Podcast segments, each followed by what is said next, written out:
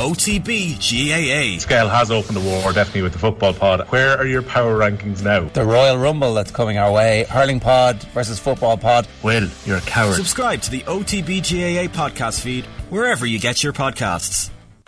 You know, that wasn't an All Ireland winning performance. Probably should have won the game based on their second half performance. Is it a step too far to say it was the performance so far of the World Cup? Maybe not. OTB AM's performance rankings with Gillette. I'm, I'm, I'm scratching my head. Our performances was just lacked that intensity. So normally we start in the red. We're making an exception for this. Yes.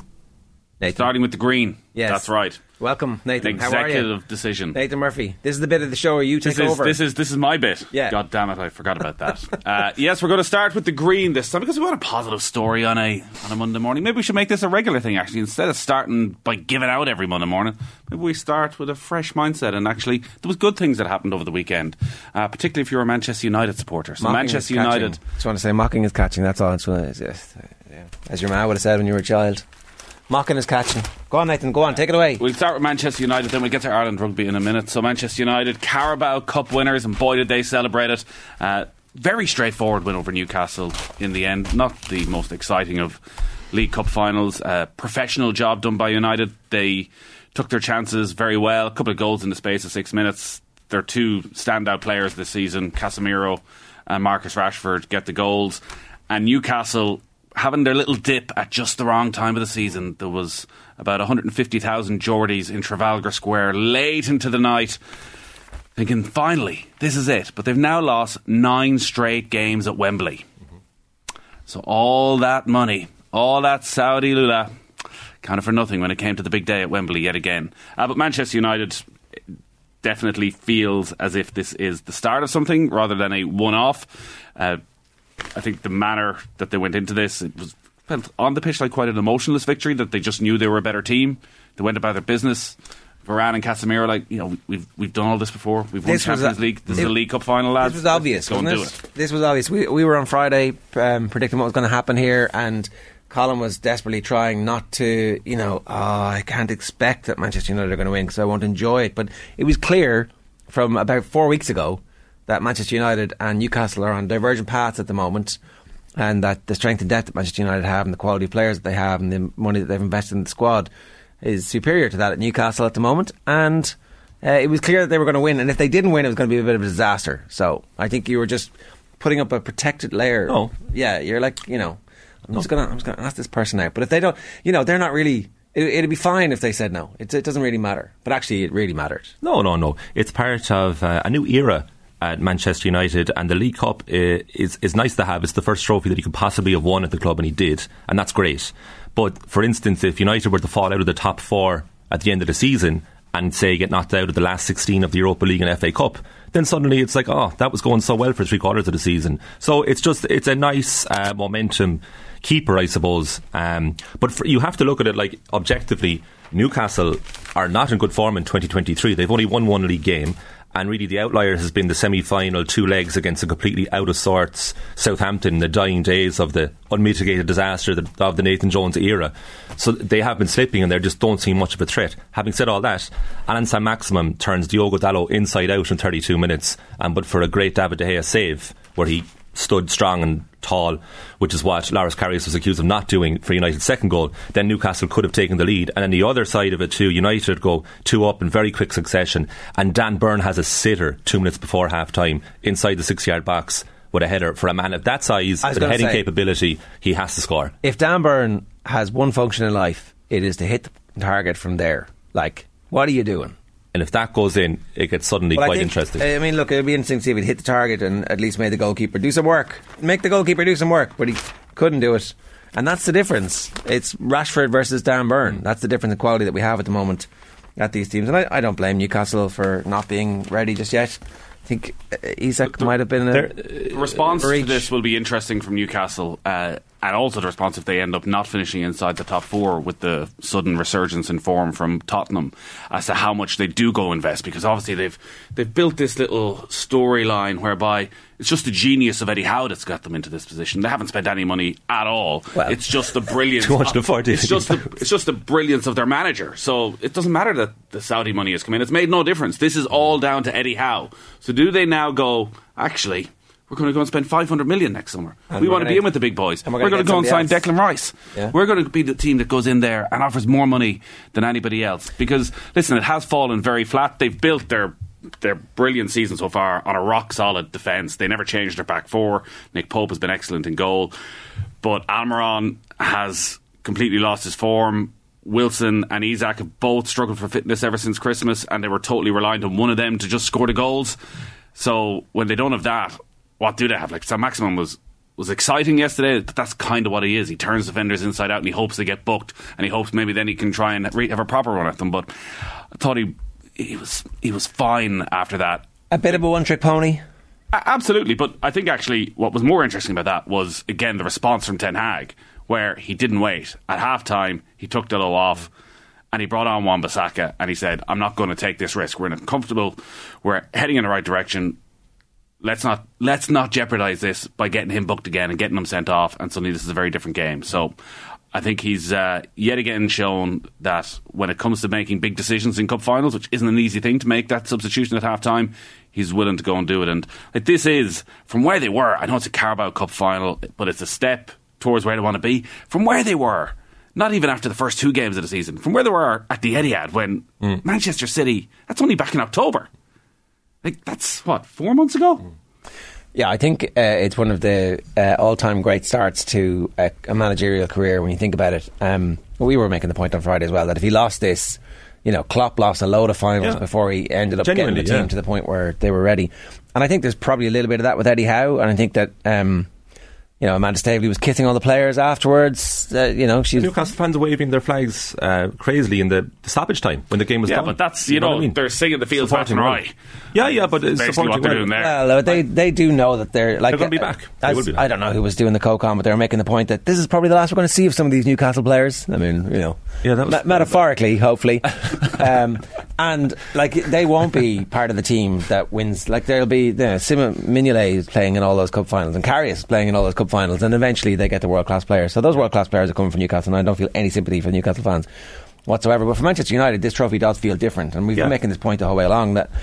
Louis van Gaal won a trophy and got sacked in the lift afterwards. Even when Mourinho was winning them, it never felt like he was building something. Well, that's it. I mean, 2017, that's like Mourinho on paper did a good job United two and a half years because the first season they won the League Cup and the Europa League. But I remember thinking at that time when they beat Ajax to win the second trophy of that season that, yeah, it's great that you're winning trophies, but it, it doesn't feel right because they're not playing great football and it very much feels like the dying embers of Mourinho's greatness and he's, he's proving to the world, I still got it. the one Arnie thing, Rone described it as a dead cat bounce. Those couple of trophies for Mourinho at, at yeah, United. The one thing that really struck me about the Mourinho era was that he was complaining about the transfers and not getting enough money, and like like he was somehow divorced from the people making the decisions. With Ten Hag, there's none of that. No, but Mourinho With was- Ten Hag, well, in first, in fairness, they have backed Ten Hag at a level that is off the charts. Like you know, they after the uh, results didn't go their way, they panic splurged and spent a load of money and looked like they'd overspent on a bunch of players who subsequently have turned out to be really, really, really good, really, They- really, va- really valuable. They backed Mourinho too. Like, let's not forget. Like, Mourinho Not at the same level. I mean, Mourinho They- was always whining about not getting centre backs, and then it was like you look at the players he'd signed at centre back, and it was like, well, he spent forty million on a guy who you won't pick. But anyway, But, was, yeah, but there were 40 players who he million, felt like he hadn't. Yeah, there were players that he didn't get, but the money was still there. They still spent big. The thing with Mourinho, like he, he lived in a hotel for his whole time as United manager. It never felt like he was fully committed to actually doing any. He, he was just proving a point, I think, Mourinho at United.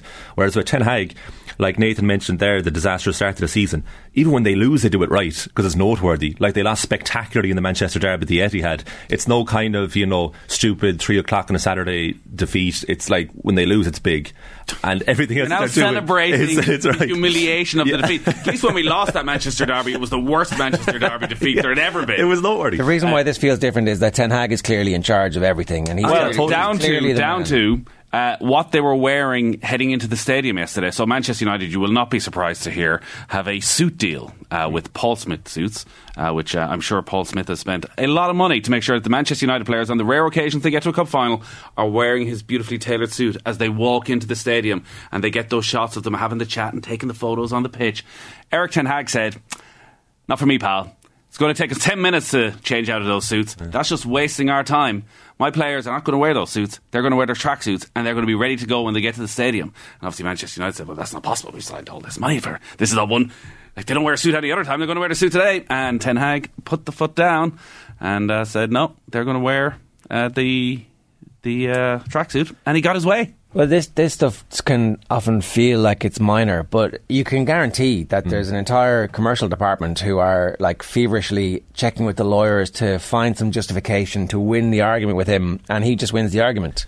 Do you know? It's like it, it, it's it shouldn't be important, but it is important. A strong stance about suits in a cup final. We've been there before with a Manchester United manager. 1996 FA Cup final when Fergie saw the white suits of Liverpool. 1 0, he said, apparently. He was right eventually.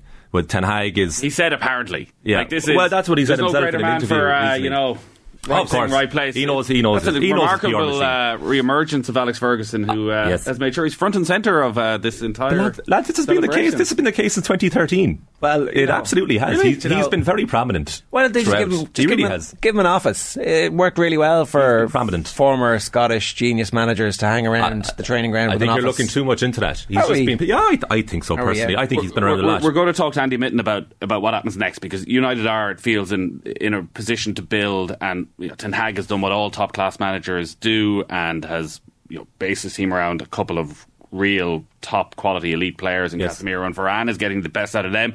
Has raised players above their level, whether that's Rashford or Shaw. Yeah. Uh, even Fred, looking at Fred yesterday, you're going, oh, this guy was a laughing stock six months ago because he was stuck in the midfield alongside McTominay, who had been completely overrun. But actually, Casemiro, he's sort of like what Joel Matip is at Liverpool alongside Van Dijk. Like, That's right. An average player who's suddenly been elevated by someone brilliant alongside him.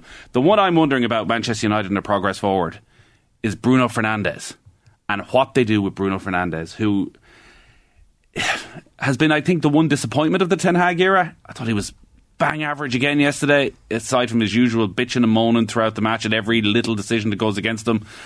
I thought he contributed very, very little. And that's an area, if you're going to spend a lot of money, if you're going after a Jude Bellingham or one of the top quality midfielders, maybe he's the guy who's suddenly sweating for his position. Uh, possibly, possibly. I think he's still uh, recovering from the Cristiano Ronaldo era, Fernandes, where he was very much put back in his box by Get his uh, compatriot, and Everyone else trying to has get got back. over. And I do think it's a bit of the Sancho thing, where everyone else is playing so well, and the fact that he's not is probably enhancing the fact that oh my god, I'm not at the level that even Fred is. Like Fred under Ole Gunnar Solskjaer occasionally had worldy games. But he can never back it up, whereas Ten Hag got that out of him. One thing as well to note, Raphael Varane did an interview with Jonathan Northcroft for the Sunday Times, and he was talking about how much he's enjoying it at United. And one thing that he decided to do at the very start of the season, he missed those first two games against Brighton and Brentford, and he took Lisandro Martinez aside and he says, "Look, we have to change the mentality around defending. So every time we make a a great clearance or a block or just, just good defending, we should celebrate that. And you actually see that now every time. Waterford Ye- hurling style. Yesterday, Bit of John Mullane. Yesterday, Casemiro jockeyed the ball out of play when Joelinton Yeah. took him on, and he gave it a bit of that to the fans. And Yeah. then behind him, you could see Varane and Martinez joining in, and that triangle Well, has really changed the mentality of when those that players. when that happened, Gary Neville was like, "Oh, I wasn't sure about the contract, but now give him all the money in the world." And it's like he's literally he's literally just like G'd the crowd up. Having I, I understand that it's like emblematic of he's allowed to do that because he's such a good footballer, but it was a little bit yeah. That's just that's just cool. The jazz. Yeah, don't mind that because he said to Solskjaer, where, where do you want your statue after that PSG game in March 2019? So don't mind that. He's getting Uh, carried away. Very quickly, uh, I'm guessing, besides Ireland, that we'll have Man United Love Fest. They're back and all that. Morning boys, says Paul McGee. I mean, are they not back? I mean, how could we not mark this? Are they? Are they not back? Uh, it depends what back means. Back like means they are competing, back competing for the Well, Champions exactly. League. They are back. Sorry, they're back competing for the Champions League. They're back competing for the title. Uh, they're back as a relevant force. It's that next step as to what does do Manchester City bring over the next two or three years. It's whether Ten Hag Relegation? can get to the next level. And Well, maybe, maybe, s- uh, maybe, uh, no, maybe uh, no. Qatar answers all that. No, I, I like I, I, once they're in the Champions League next season, which uh, we expect them to be, they they immediately become potential winners of the competition because we've seen teams who aren't very good reach semi-finals and finals in recent years. You saw a mediocre Spurs team under Pochettino who played very well that season in the Champions League, but were shocking in the league that year. Reach the final, and you know who knows if Harry Kane had been fit, what what might have happened. So I, I think that like this is them back to relevance, assuming they finish in the top four. Yeah, and I actually think like they should really be using this as a springboard to go on a run and win six, seven, eight, nine games over the next month and a half, two months, and really put it up to Manchester City, who are just a little bit flaky at the minute. I enjoyed Roy Keane saying to Ten Hag afterwards, you should resign after that dance you did with uh, Antony and Lisandro Martinez, and Ten Hag says, absolutely not. I'll do it again. We have history, the three of us. Not backing down to Roy. Keane's bit is um, the Brazilians aren't allowed to dance unless they're my Brazilians, and then it's like, oh, oh. Anyway, Keane was the comic foil yesterday on Sky Sports, which I found interesting. um, A new characteristic. Chappers doing the Carabao Cup. I hadn't been watching the pre and post match at, at any point, so that was news to me. And I mean, he's excellent. And He's- Chappers pretty does all much, the Carabao Cup. That's it. That's what I'm saying. Cup. Yeah, but only the Carabao Cup. Only the Carabao Cup, yeah. It's a random enough foul. It's all money. Well, just a, I'm a fan of Chappers, you know. Yeah, he's good. Great. Uh, Owen O'Connor says, "Does Ger still believe Newcastle will finish above Man United in the league? Does he owe Colin an apology?" I think you'll remember this was uh, pre Casemiro, pre Antony, pre the investment, and um, they still had Cristiano on the team. So if I mean that team was not finishing anywhere Ah, no. above, no, no, no, no, no, no. Things changed at the time. At the end of last season, at the end of last season, they changed their manager. I would love an apology. Uh, absolutely not. I I, was I was correct. The, the um the the Manchester United board are obviously on. I mean, this is a realistic possibility. here. How is this going to happen? Let's let's change the manager. Apology. It's a form of it anyway. Uh, if you gave me the choice of Newbridge or Nowhere this morning, I'd choose Nowhere. Shocking stuff. Put them in the red, says Brian Dillon. And somebody else was like, I was at the Kildare game in Newbridge yesterday. Who's this? Andy Jennings. Good lord, they were shocking. No idea if it's the management or they just don't have the players. A bit of both, I think. Well, we'll talk about this with Anthony Moyles a little bit later on, but um, they haven't yet made the red because there's still an outside chance that they won't be playing in the Tailteann Cup this year. Still a chance. Got to got to beat Louth in Ardee next Sunday. Ah, share a bit of silverware, Tailteann Cup. Be nice, wouldn't it? Well, uh, that we were Open top parade, we were talking about the um, Brady you know, Family Ham sponsoring. springboard. Beautiful. Get Paul, get Paul, Paul Mescal to, uh, uh, you know, get Do a Michael. Sheen style pre match speech. Yeah, that could work. Yeah, I think maybe you know, maybe you could go out there and give your best. Wow. He's an actor. I, I, I think he could up, up his could- game if he- it, he it was could- required. He could fake it, but I mean, uh, you know, his, Literally his um, gig. Yeah, but his his gig is also very specific type of like disassociated, slightly uncertain. Not exactly what Do Kildare you football need this- at the moment, you know. I think this lack of self belief in yourself is the problem for Kildare. Like you've got one of the great Irish actors of the moment. Yeah, yeah, And you're like, well, you can't do much aside from just have the head down and talk a little bit like this. Like, you know, celebrate this man. You should be proud of him. Oh, we are. He's Kildare's finest. We are, we I know are. Joey let you down and he didn't develop on the potential he thought he had, but there's no reason that Paul Mescal will do the same. You know what you both can be proud of? Ireland's win in Italy. Ireland. Did you hear Ireland's call for the game? Yeah, Ireland together. Now, in fairness, terrible song at the best of times, so uh, it, it's hard to make a mess of it. Uh, but they've. Uh, I, I thought there was just a sound tech issue Yeah. at first. It's like, but the, the, the sound is miles off here. But the Irish players just decide we're going to roll on through. We're going to show the Italians they cannot slow down our anthem. Uh, but they did. Well, it worked. Ireland flew out of the traps. They'd a try after 1 minute 25 seconds when Lowe just lost control. And then 45 seconds later, they did have a try. It was a great game, wasn't it? Uh, Italians more than little pat in the head for them. The Italians more than played their part in uh, the quality of this game because I thought when Ireland went over for that very early try, uh, it was going to be a bit of a whooping, uh, and they'd bonus points secured after 35 minutes. Did they ever look like not winning the game? Not quite sure. The difference between this and the first two matches is it felt against both Wales and France that when they had their period of dominance, Ireland defensively were exceptional. That you sort of felt a Wales score or a France score was coming, and it never quite happened. Whereas Italy, uh, every time they went forward, there were some gaping holes, which is the one question mark coming out of this.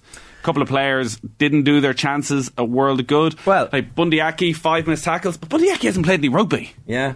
Like, that's the problem for Bundee here. You get yourself sent off, you fall out with the coaching team, and suddenly you're not playing any. Aki was central to the four of Ireland's tries, and at the same time, they seemed to target him and attack Italy in outside centre because he his defensive skills left a lot to be desired. Like Cannone was just ripping through him in the first twenty minutes, number eight. You Got to remember, Ireland are missing four of their five most important. Yeah, players. yeah, yeah, yeah. This yeah, happens yeah. at like if this happens at a World no. Cup. If you're missing, No, no, no, no, If you're no, missing. Sexton, Furlong, Ringrose, Henshaw, add in Well- Gibson, Park, and Byrne.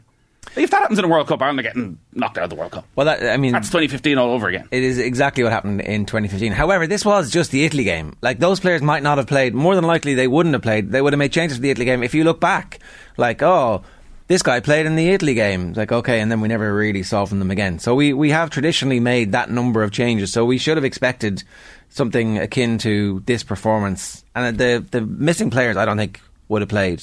I don't think they were putting Sexton out into that game if Sexton was fully fit. It's funny how everybody is fully fit. That's what the post match is like. Oh yeah, uh, they're all fit. They're all they're uh, training away. Tadhg's training away there. He'll be ready. He'll be ready to go, with the exception of Burn. Yeah. But um, those players who were unavailable for that are all like. I think if that was a World Cup quarter final, Garry Ringrose was playing. Yeah. You know, like he was there in his tracksuit. He was there in the stadium. I think all those players are going to play against Scotland. But um, I mean, Nathan, you said it looked like Ireland were always going to win, but geez, that's 12 minutes to go, 27 20. Juan Ignacio Brex has the ball. Oh my God, He has three players on his outside and he kicks it. yeah, not a great. What's he doing? Not a great decision. Not like I think there's actually loads of stuff to talk about. The, on ITV, they were talking about um, James Ryan's decision not to take the points when the gap was seven. We kick to the corner, and then the line out goes astray, and you're like, so we already had our bonus point. We weren't going to get any more bonus points stuff, and um, yeah, I think we just didn't play a little bit of cup rugby in that second half, which is again just a, a captaincy. You've got to learn that, and you've got to go through that. So I think. You know, James Ryan's Was, was captaincy. that? Do you think that was James Ryan, or was that premeditated? Because I don't know if you saw the clip of Andy Farrell coming uh, onto the side of the pitch on the 80th minute and shouting at Conor Murray, "If we get the ball back, Keep playing." keep playing. Yeah. So don't kick it out, even though the game is won." So Ireland are trying to put themselves in scenarios of keeping the ball in play as much as they possibly can. I know what you're Maybe- saying, maybe- you got to win, you got to win the game first and foremost. Yeah, I- as well as you try and learn some things along the way, but that. They're confident enough that they're going to win the game. That actually we're going to test ourselves in these scenarios. Yeah, I think maybe fair enough. Although, uh, when we are seven points up against France in a World Cup match, I would like them to just kick that ball over, and because we'll get the ball back. You know, take the take the game to two scores, and that's also a different type of pressure. Uh, I, I just I think it's interesting to very quickly look at the player ratings. So, the Star have um, Bundee Aki at seven, Ross Byrne at eight, Craig Casey at eight. Uh, Jack Conan at seven. The Irish Times. Oof, the Irish Times not going to make happy reading. Paper John, of record. John O'Sullivan in the Irish Times has James Lowe at six, Stuart McCloskey at six, Bundee Aki at six, Ross Byrne at six, Craig Casey at five.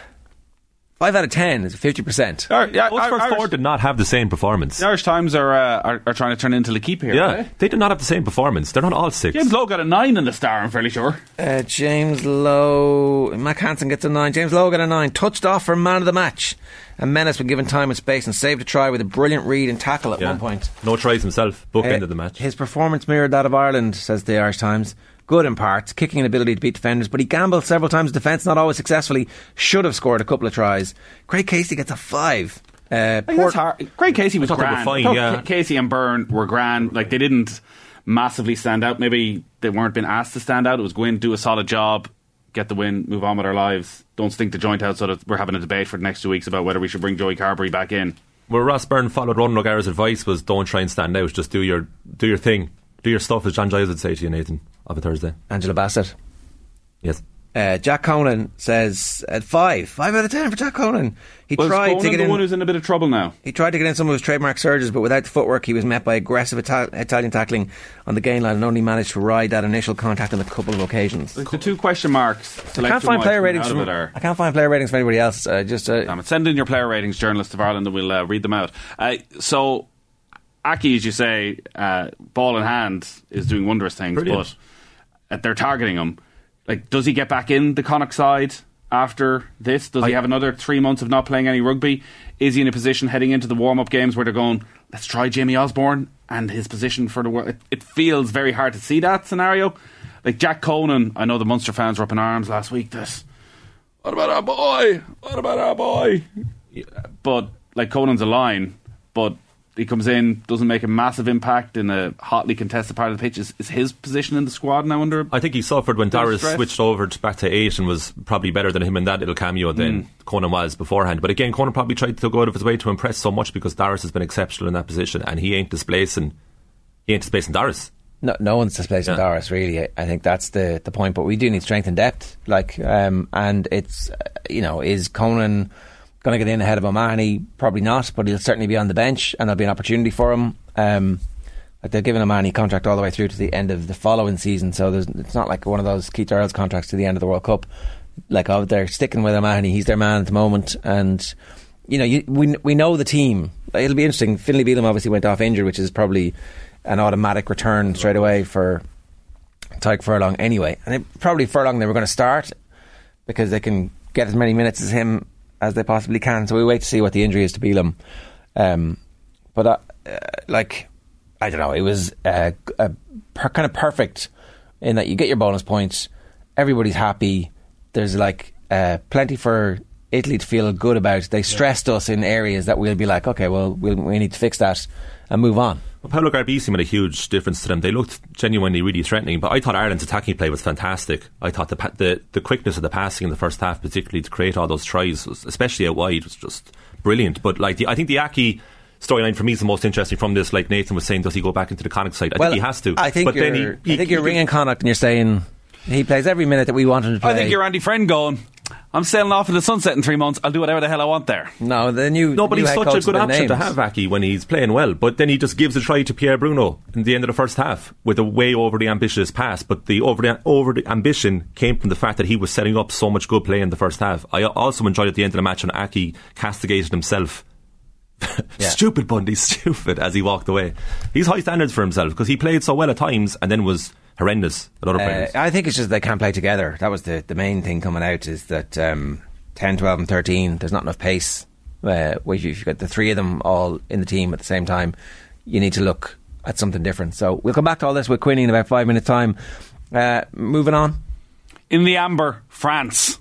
We put France in the amber really, uh, like because amber is very difficult to put somebody in. I mean, they got a bonus point uh, in the last moment. The game was done and dusted. You would have said after ten minutes until their stupid ill discipline uh, cost them a red card, and that's the one thing that would make you think that perhaps there's just still a little bit of French France about this France team.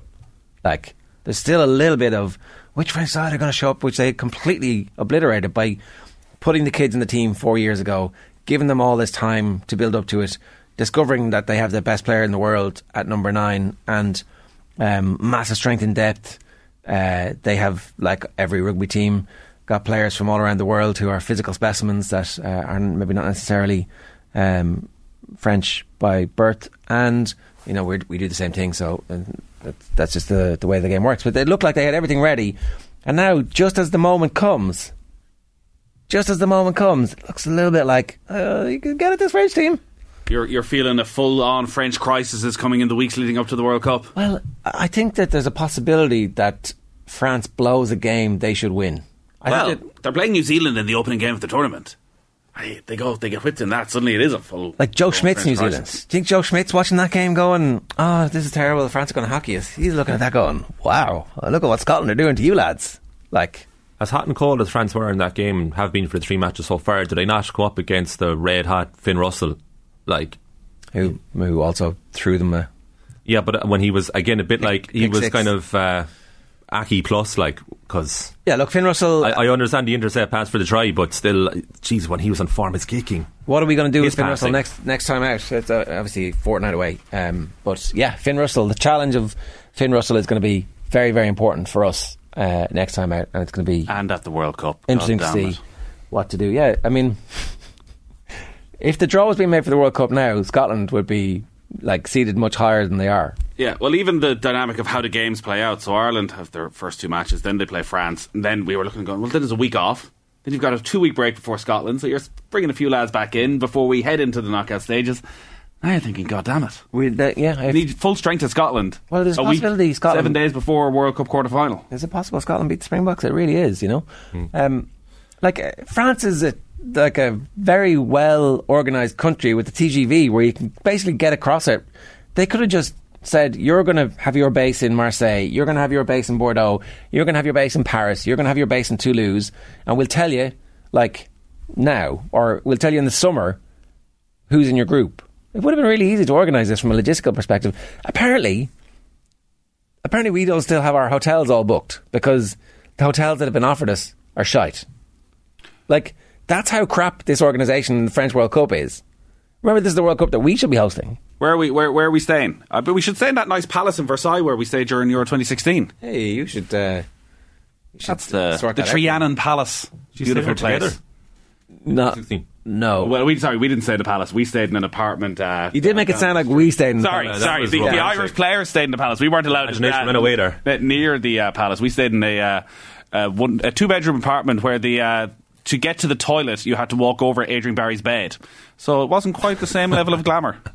What an intro to a story. And where uh, where our studio was outside the other bedroom door, so it wasn't. Um, yeah, but listen, hey, we got on with it. We took one for the team. Um, so just before we move on from the rugby for now, can someone out there answer me why do half of the teams in this year's Six Nations have their names in the back of their jerseys and the other half don't? So Scotland, England, and Italy have the names of the players in the back. The rest don't. Is this uh, why was it not a collective decision by the Six Nations to let's all do it or none of us do it? I personally think it's a good addition.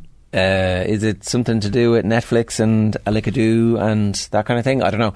Um, they're also it'd be great to know. not very well put on their jerseys. They're Looks a bit amateurish. It's The tiny little. isn't great. It's Yeah. like uh, it's like if the GA decided to finally put names there to be like, can I just get the magnifying glass out there? Which uh, which of the brothers is that? It's like if your Sunday League team decided to do it for their big cup final of the year. But I like the idea of it. I mean, like you're thinking if if you have a player associated with a number, sales increase. It's a no brainer. You have another all American sports do it. Football does it. I think it's something that uh, rugby could incorporate. But I think it's strange that half do and half don't. Yeah. Either all do All it or don't do it. Let's get to the red. Tyrone. Let me tell you a couple of things about Tyrone. No, just tell us stuff about Mayo. Come on.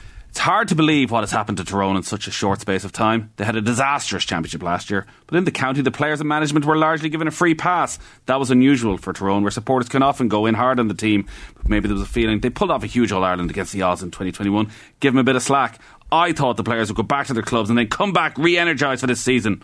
No sign of that so far. I do not remember ever seeing a Tyrone team so disorganised and unstructured in defence. This isn't Tyrone. This isn't the way we are as a county. Ooh, who's that? Words of Sean Kavanagh. Sean Kavanagh.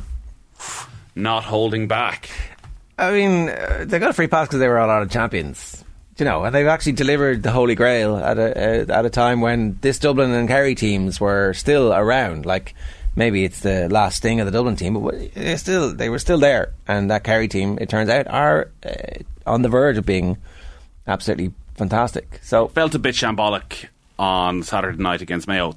Their defeats are bad defeats at the moment. Even you go back to the championship last year, the defeats to Derry and Armagh, they don't show anything of the fight of All Ireland champions at all. And you look at them, and listen, this is a side who suffered the ultimate humiliation against Kerry the year they went on to win the All Yeah. Ireland. So they've been there. They know how to uh, set themselves on the road to return. But yeah, there's no spark to them whatsoever. You know, conceding four goals to Mayo. They hadn't lost in Castlebar in 30 years. I'm not sure if that stat is particularly relevant uh, in too many ways, but four goals against Mayo, three goals against Roscommon.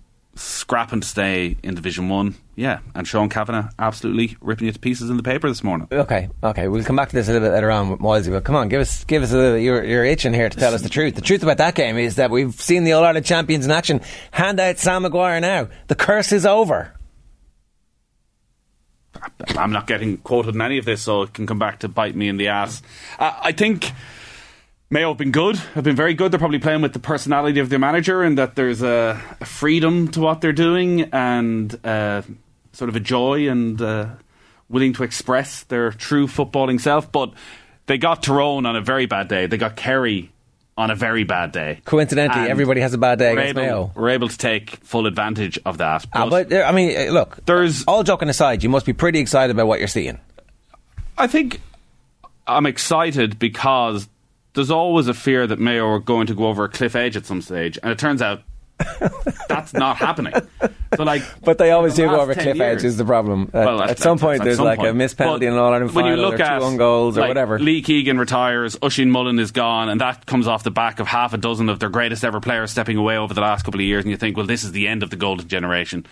But then a new crop of players come through, and you'd have to assume that the general standard of strength and conditioning and of quality that's needed to get into that squad over the last decade means that the levels are still very, very high and are going to be better than better than most. well, the goals they scored. Well, the goals, the, the goal from Enda Hession, like have you have you seen a goal Ah, like that from a player wearing number four? Like this guy's Oh, a corner back. one, two. This guy's a corner back. Uh, it was yeah ridiculous. Um, Aidan O'Shea has is having his best league campaign in a long, long time. Like the quality of his pass. Jeremy Connolly had made that pass. Jeremy Connolly had made that pass for James Carr. about it. Spinning in this, like, oh, it's just a thing of beauty.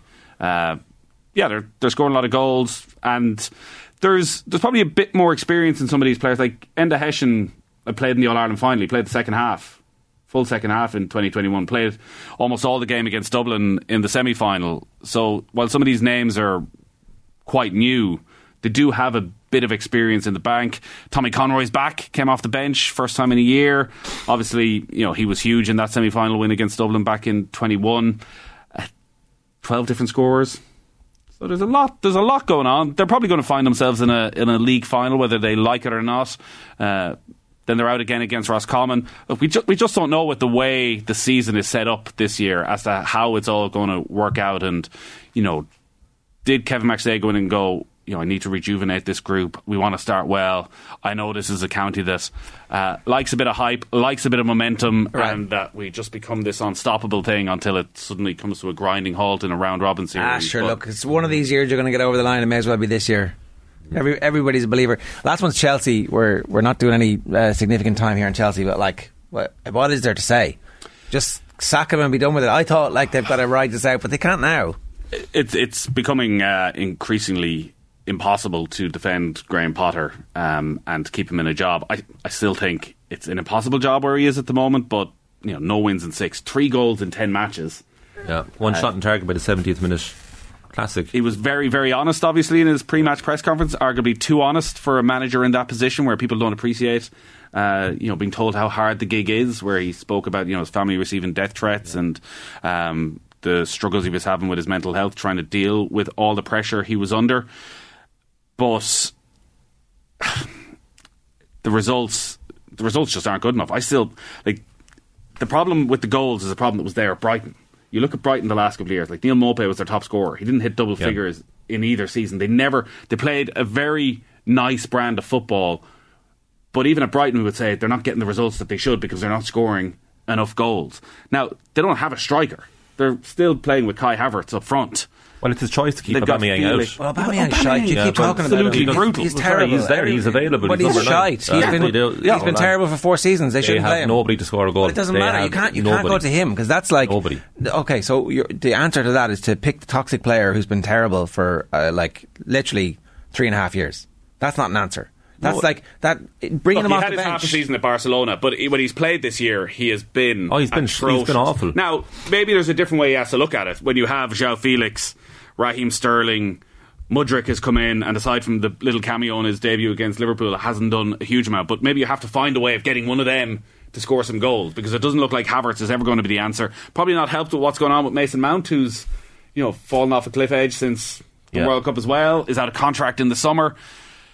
But there are bits in every game where you look at them and go, they're starting to get this together. Like, Uh, it was- defensively uh, and in midfield, they actually are starting to look like a Ah, decent it was side, classic Potter. It just breaks down in the final third. And it, yeah, clearly, if this was the Abramovich era, he's Yeah. not even here. He's gone, Enzo he's gone Fernandez month looks ago, very good. João Felix looks good, but they just they don't look like a goal scoring threat at all. They've won one away game um, since the last time they won away was October sixteenth, Villa Park. All right, that like he's, he's done. Does that even count? No. 11 minutes past 8 this morning. That is uh, this week's episode of the Gillette Labs Performance Rankings. OTB AM's performance rankings with Gillette.